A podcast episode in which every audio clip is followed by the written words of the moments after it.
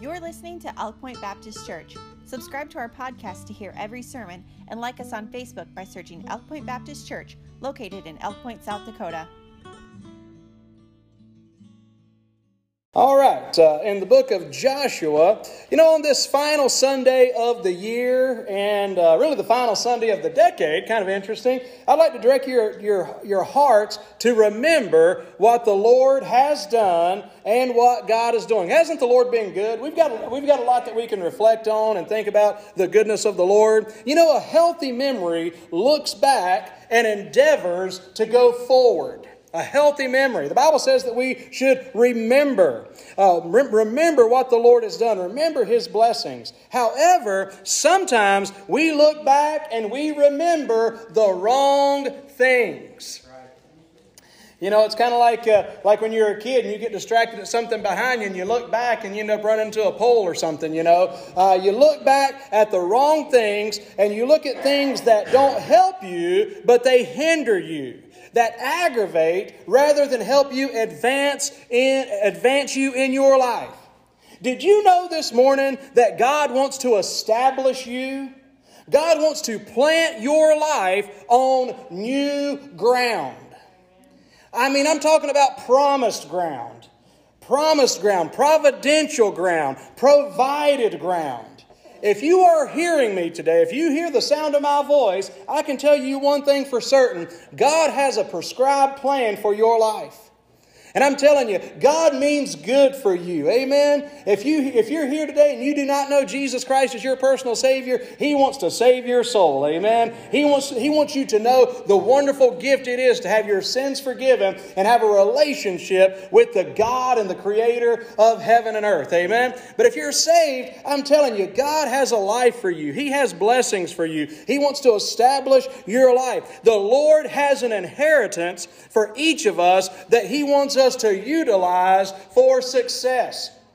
The New Testament repeatedly teaches us the principle of our wealth in Christ. And, and understand, when I talk about wealth and I'm talking about success, I'm not necessarily talking about it uh, on the thing, on the worldly standard of wealth and success. Uh, nothing wrong if God chooses to bless you in that way. But I believe the things that I have that are the most valuable are things that you can't put a price on, right? Uh, I mean, it's the things you can't put a price on. And that's what I'm talking about joy, peace, uh, the family, and the peace within the family that God gives. Um, and so, but God has a plan. He has an inheritance. He has riches that have no price tag attached to them, and He wants you to inherit and live. Now, the question is this this morning. The question is, are you ready to leave the falters and the failures of yesterday behind? Are you ready to leave that behind? Are you ready to leave the besetting sins and the, and the hindrances and, and, and just the completely falling on your face, the wandering in circles, all of these things behind? I say that because some people seem hesitant to want to leave those things behind. But if you're ready, uh, listen, the, the thing we need to understand is that the truth is that you and I serve the God of the impossible. We serve the God of the impossible. And this will probably be a theme of mine over the next couple of weeks, uh, one way or the other. The God of the impossible. We certainly must not settle for wonder, wondrous, wandering aimlessly through this life. If you look at the, the history and the background leading up to Joshua 2, you understand that the, the generation that led the gen, generation of the Israelites that were to come into Canaan's land had been wandering in circles for 40 years. All because they did not believe God. They doubted that God could do what He said He would do. You know, it shouldn't be too hard, but for some reason, it's hard for a man sometimes to believe God and to believe that God is best. You know something else that's hard as we talk about believing and trusting the God of the impossible? Sometimes it's hard to hope. Sometimes it's scary to hope.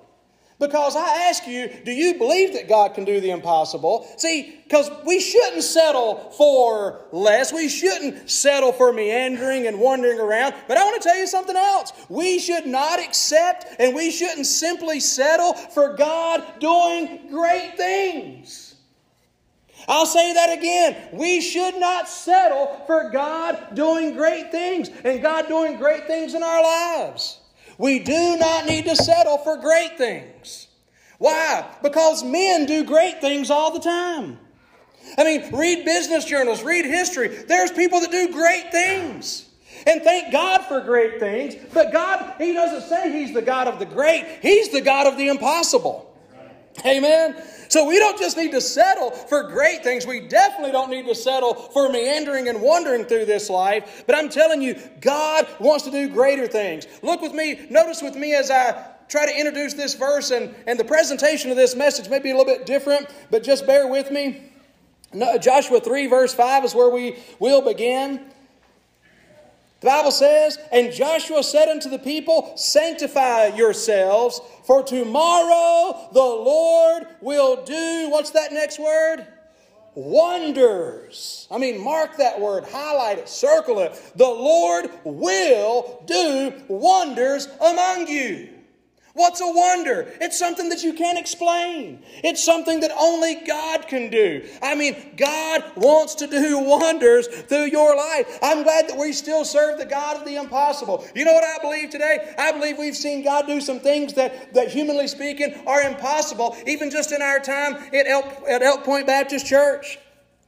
I believe God has done the miraculous. And when I talk about the miraculous, I think some of the greatest miracles, I, I, I think, I think in particularly of uh, some of the people that have come to the Lord, some of the people that have accepted Christ as their Savior. Because anytime somebody asks me, Do you believe in miracles? I've got a real simple response to that. You know what I say? You're looking at one.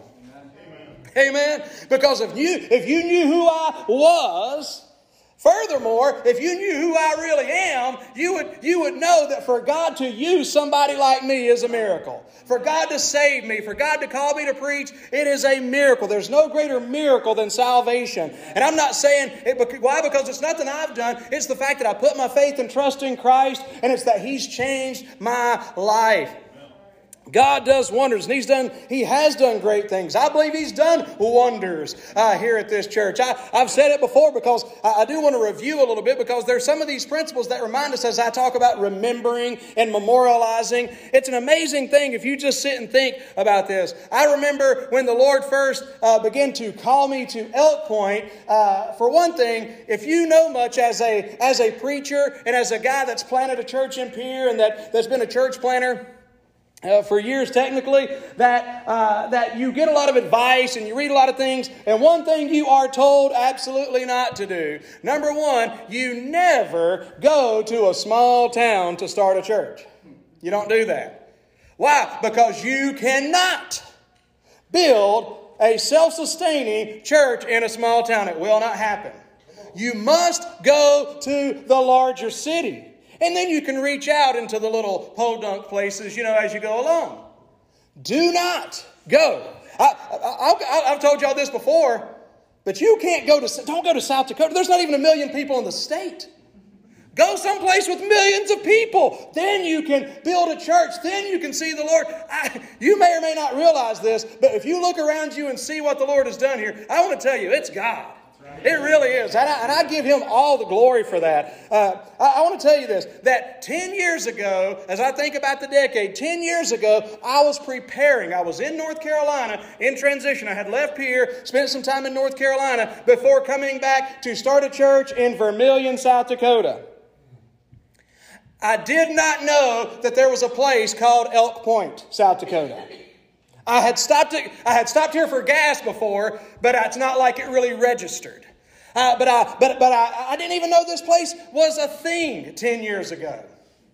and it's just amazing to see what the Lord has done since that time. And it's been God that's been doing this work. But what I'm trying to say is this He does wonders. And I believe He's done some of those, but He wants to do more. He wants to do some of these things in Akron. Amen. And He wants to do some of these things in Mobile. I mean, listen, I'm excited about what God holds in store. But here's what He said The Lord will do wonders. What a blessing, amen. So God has said what He will do.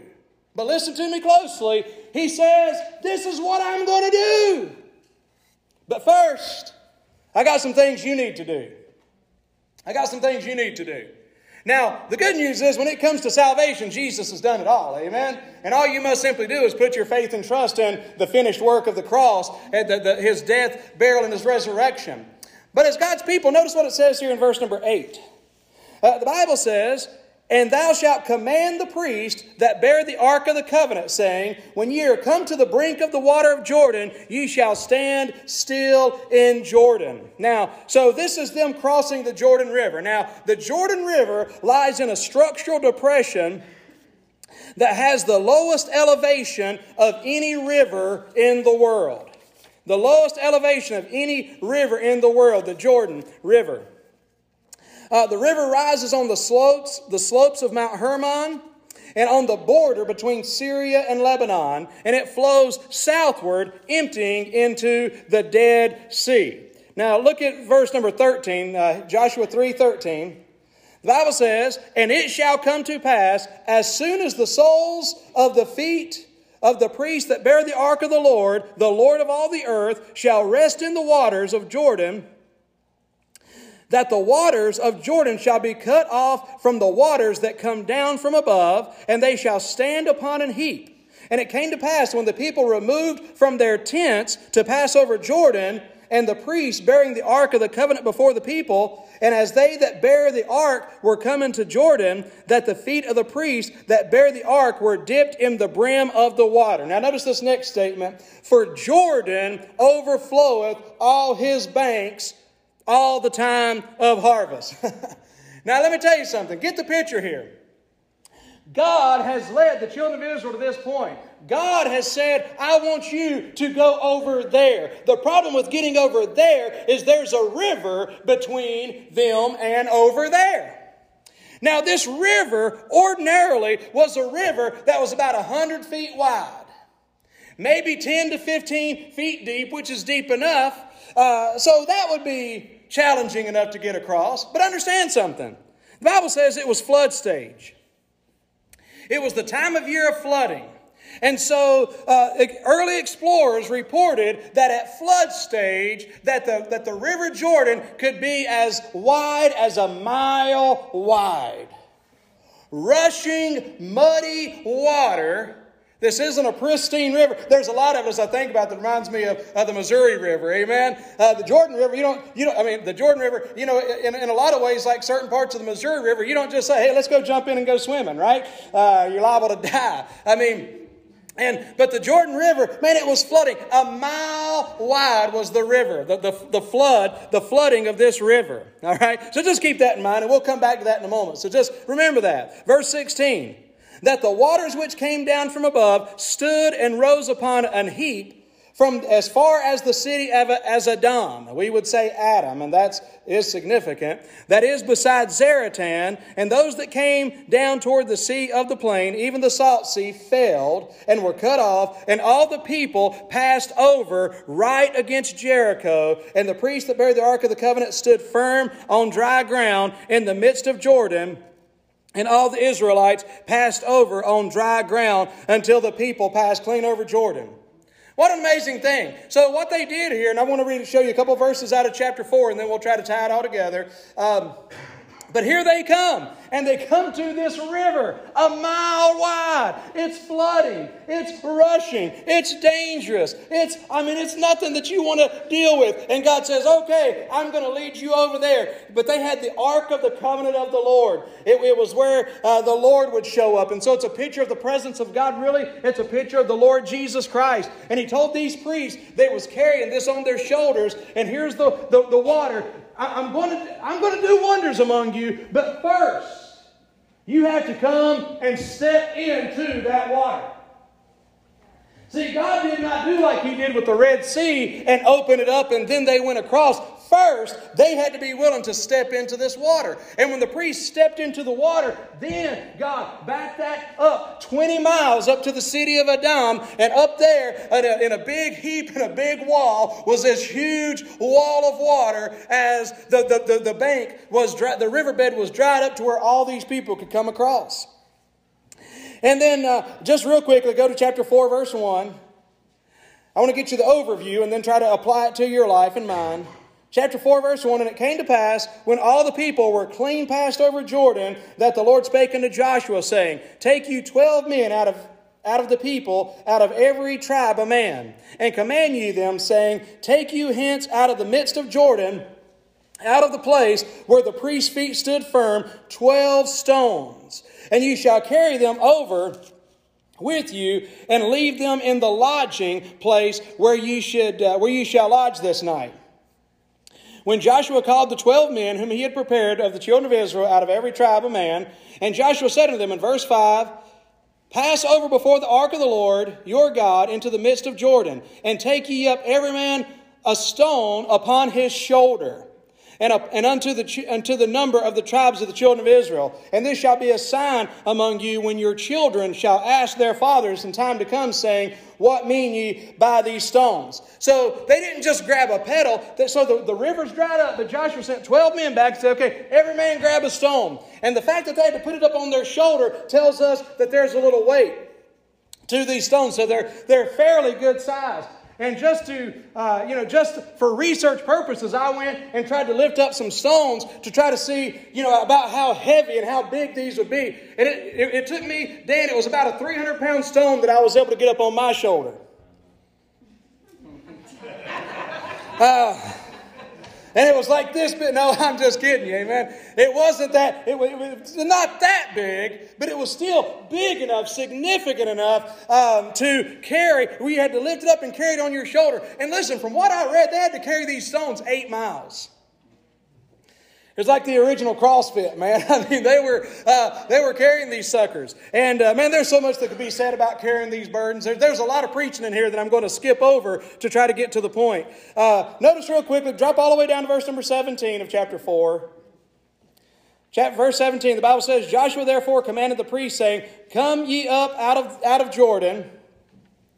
And it came to pass when the priests that bear the ark of the covenant of the Lord were come up out of the midst of Jordan, and the soles of the priests' feet were lifted unto dry land, that the waters of Jordan returned unto their place. And can you imagine that flood? They returned unto their place and flowed over all his banks again.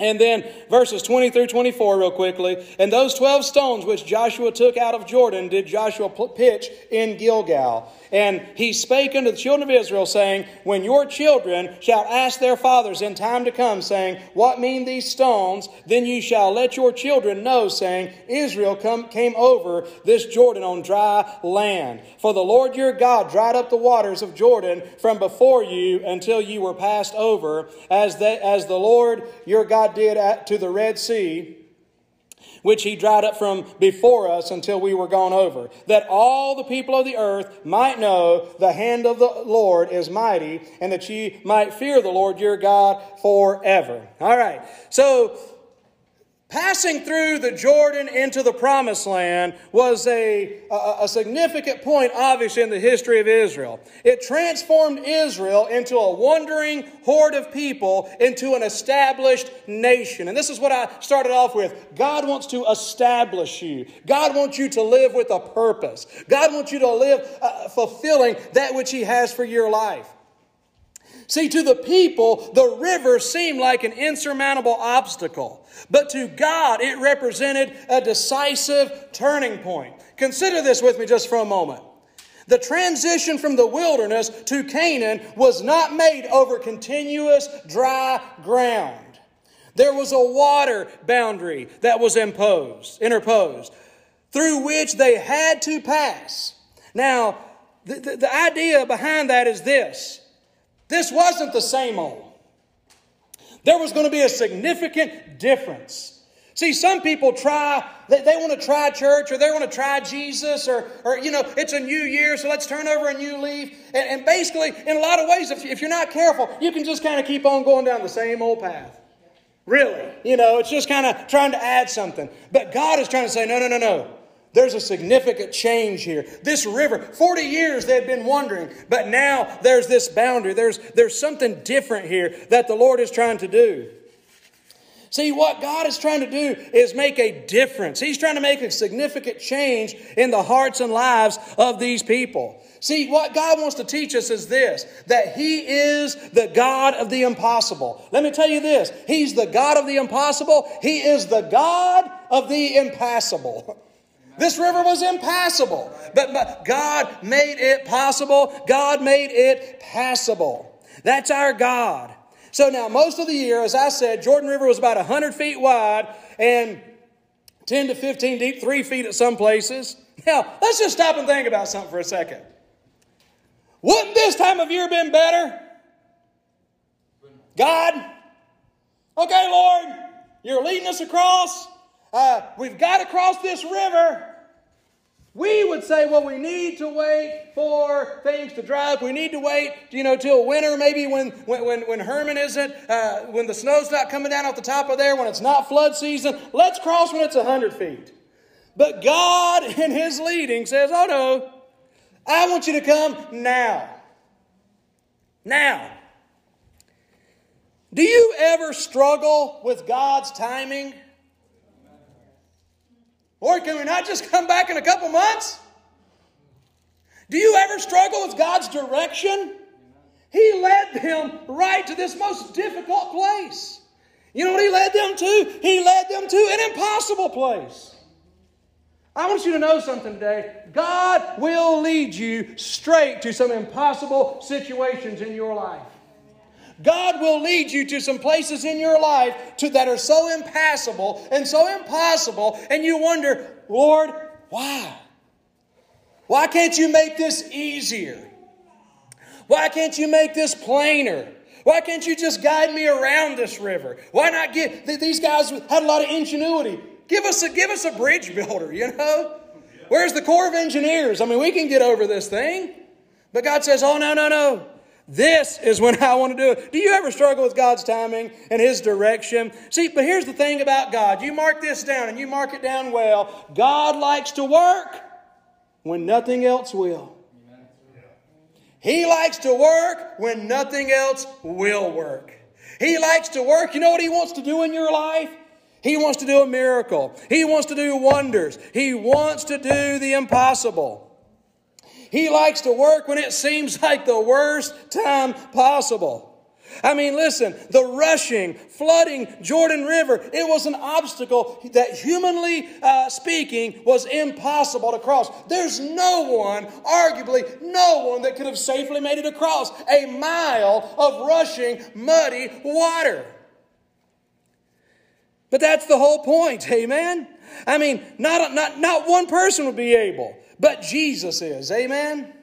And see, the ark pictures the Lord Jesus Christ. When the ark came into that water, here's the thing the Lord will make a way for you.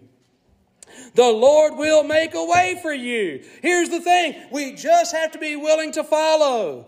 God led them to, a, to this place to show them that He's the God of all the earth. He's the Lord God. He says these things repeatedly in chapters 3 and 4. And He does this He leads us to impossible places to show us that nothing is impossible with God. Uh, there's no creature, no power that can hold us back from what He has for us us.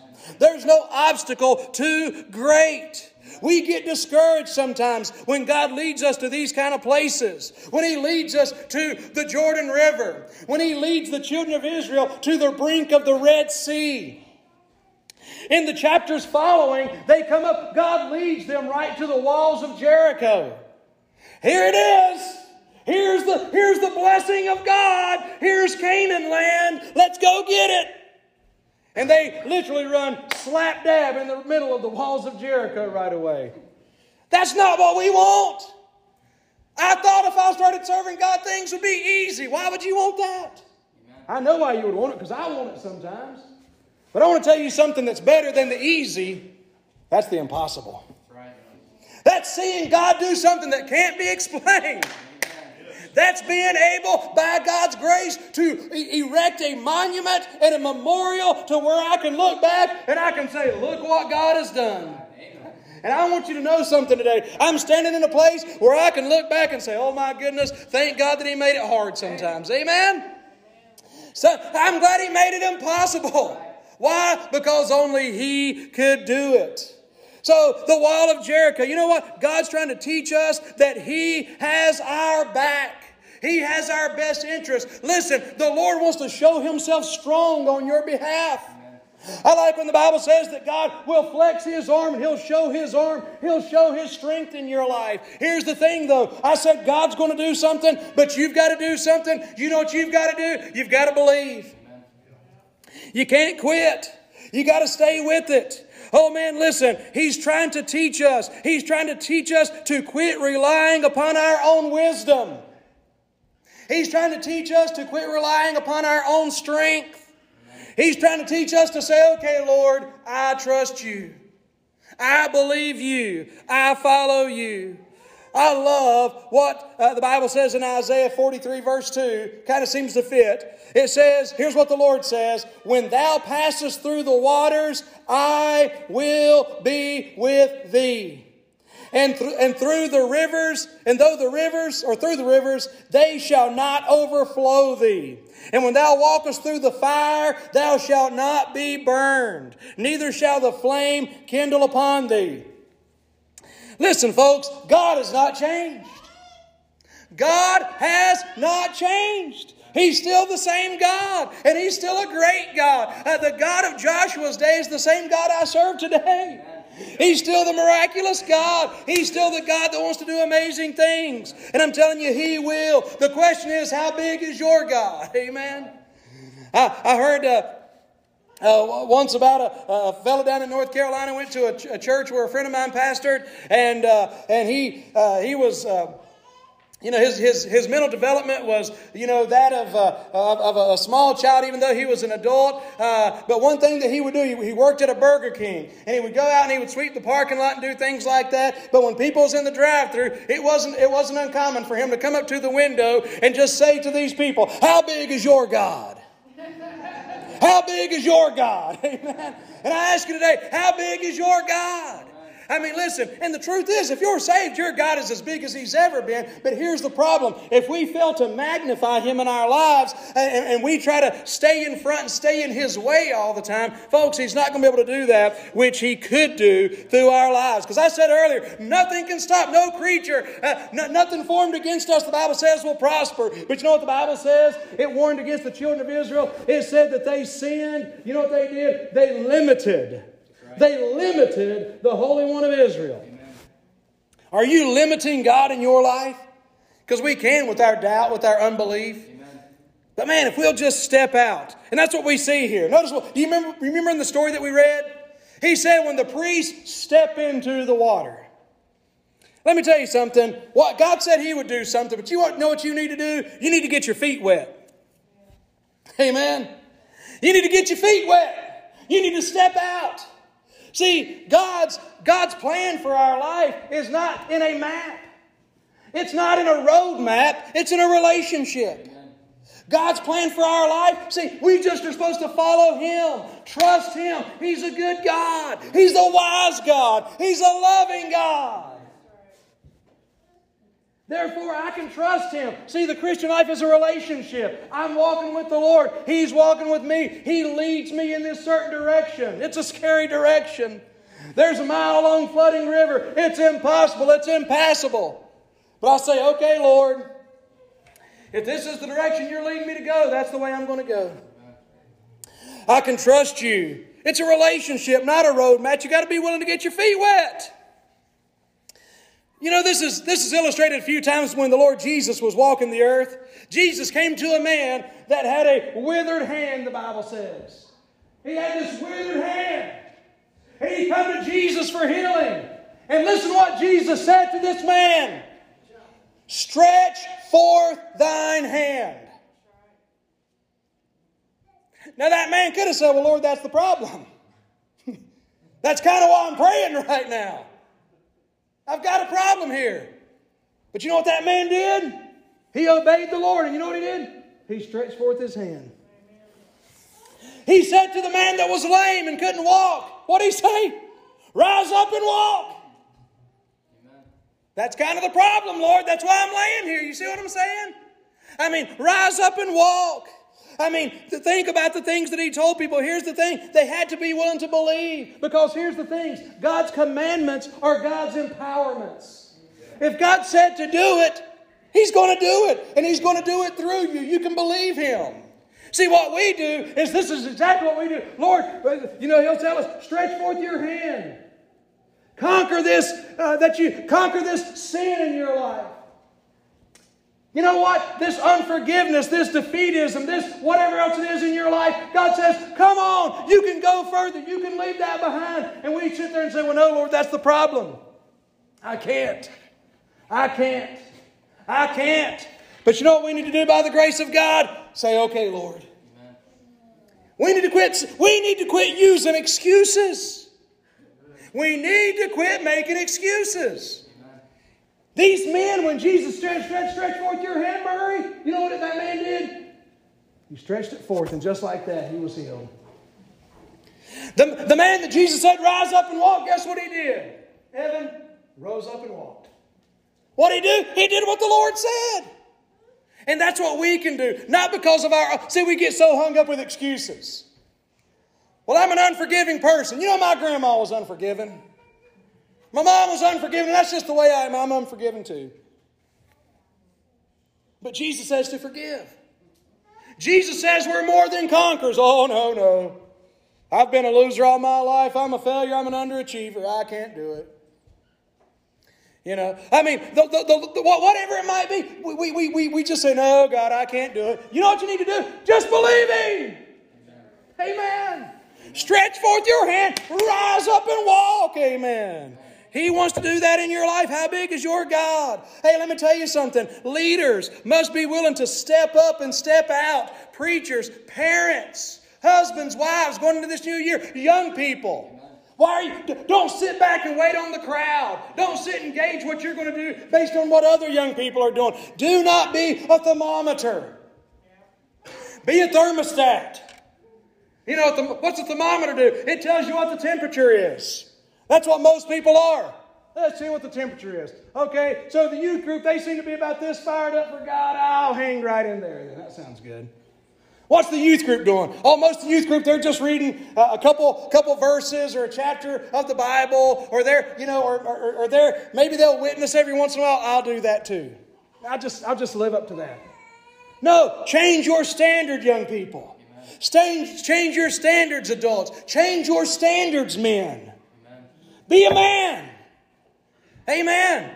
Be a man. God has, God has given you a great position as a man. Be the man of your home. Amen. And when, when I say that, I'm not saying it in some kind of misogynistic way or anything like that. I'm just saying take some leadership. Amen.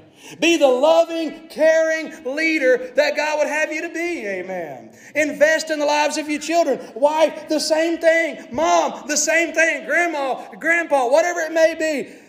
Don't be a ther- th- thermometer, be a thermostat. Set the temperature. Say, This is what I'm going to do for the glory of God. And so be willing to step out. Now, as soon as the priest waded in with the ark, the water stopped flowing all the way back to Adam.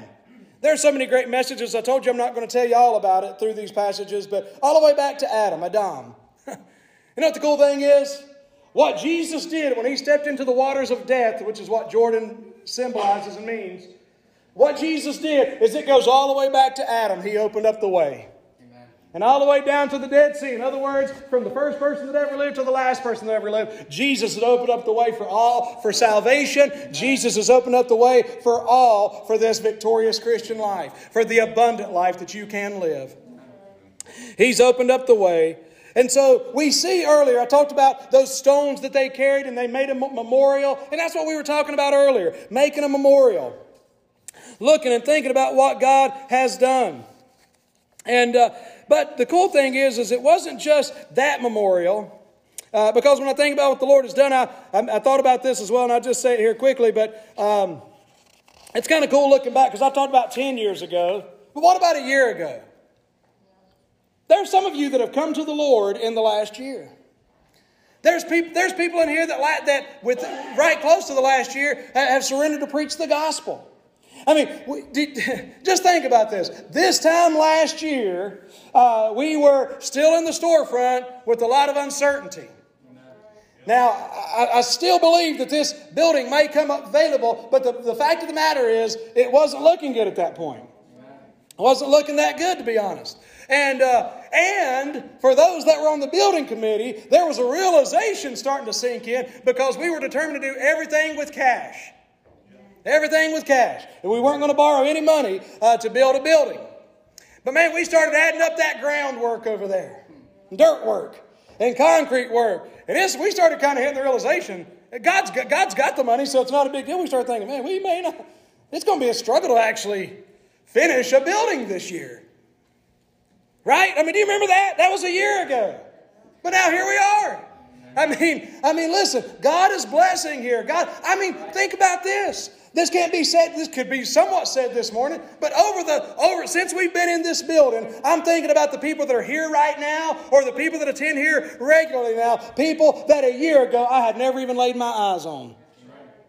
Never even laid my eyes on. And here you are, amen. A brother and a sister, amen. Working together to help build up, uh, the, the, to, to keep going on for the glory and honor of God. And so we, we look at those things, but I, I want to say kind of, I guess you'd say, lastly this morning, if you would uh, bear with me for just, just a few more moments, and I want to kind of bring it to a close with what I want to emphasize about remembering. See, because we need to remember some things.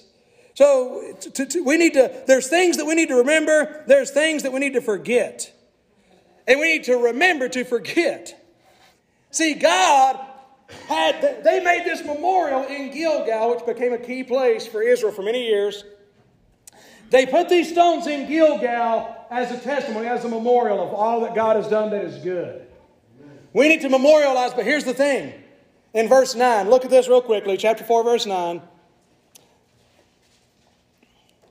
And the Bible says, uh, And Joshua set up 12 stones, where?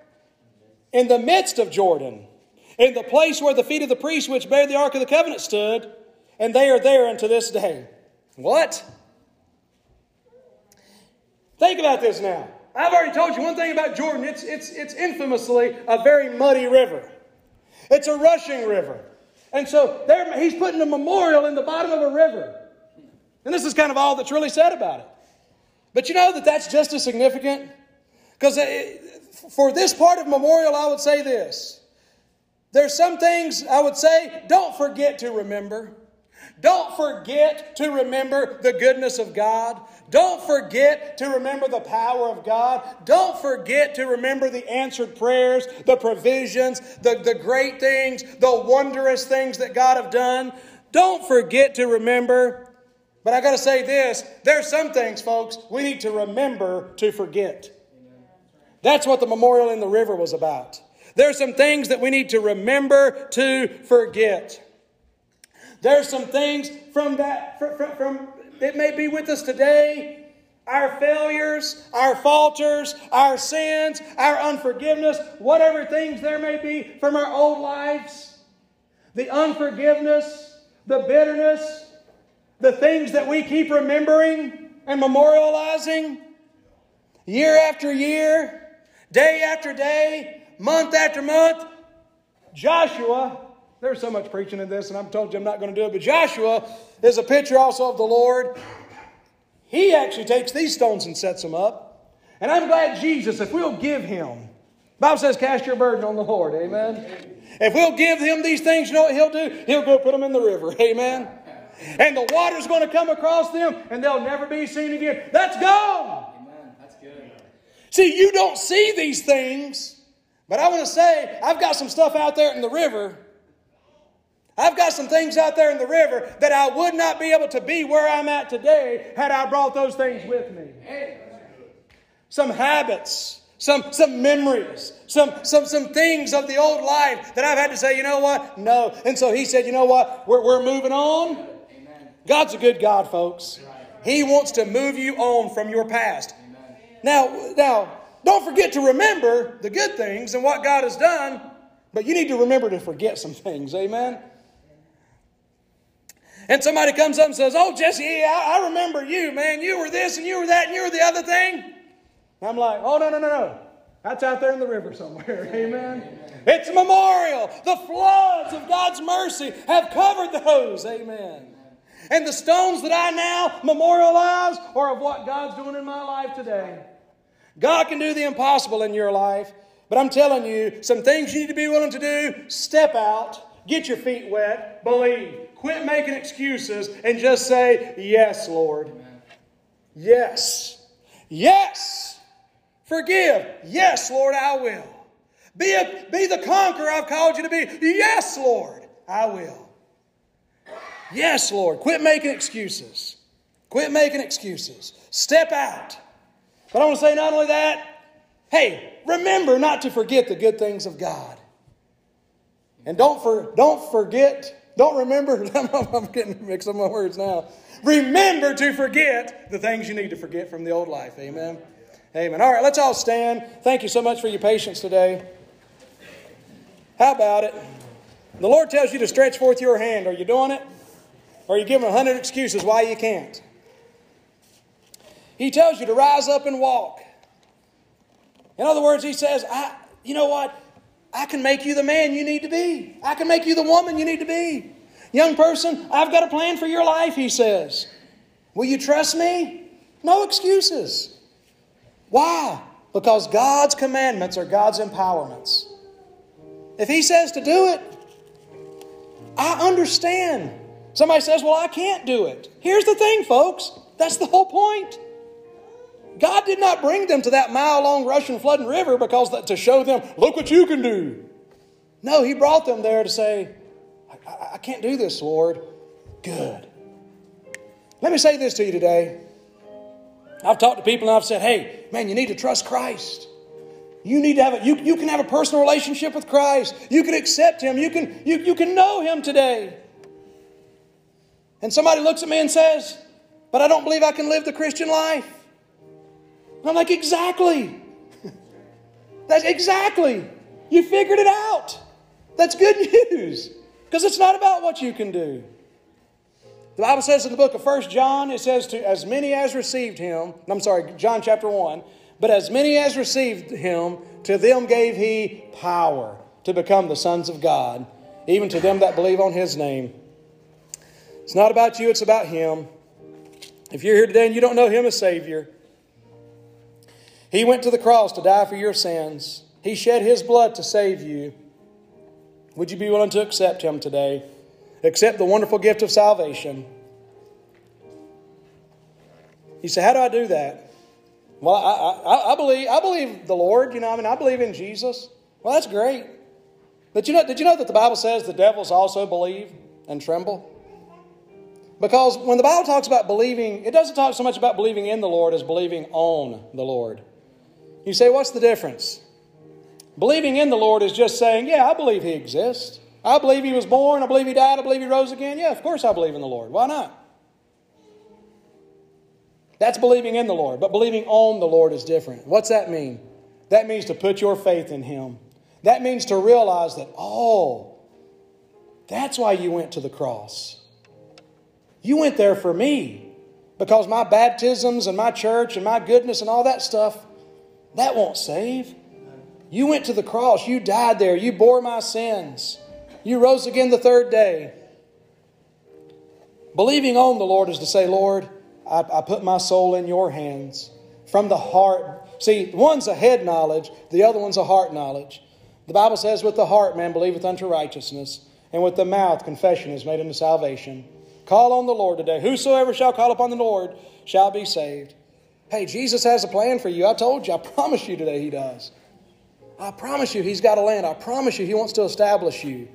I promise you, He wants to get you over some things in your life. And He wants you to know what it is to live a victorious life. It is possible. You don't know me, preacher. You don't know my problem. You don't know what I've done. You know what I say to you? You don't know my God. Because He can do it. Amen. Heavenly Father, I thank you, dear God, so much for the, the truth of, of these verses, the truth of this text. God, I pray that you'll help us to grasp these truths to live by these truths. And help me, God, not just to be a preacher of these things, but to be a doer.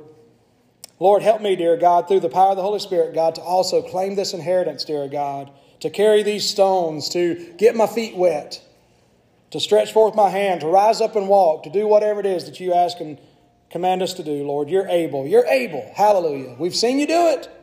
Help us to remember that which we need to remember. Help us to forget that which we need to forget. We thank you, dear God, for that, for it's in Jesus' name.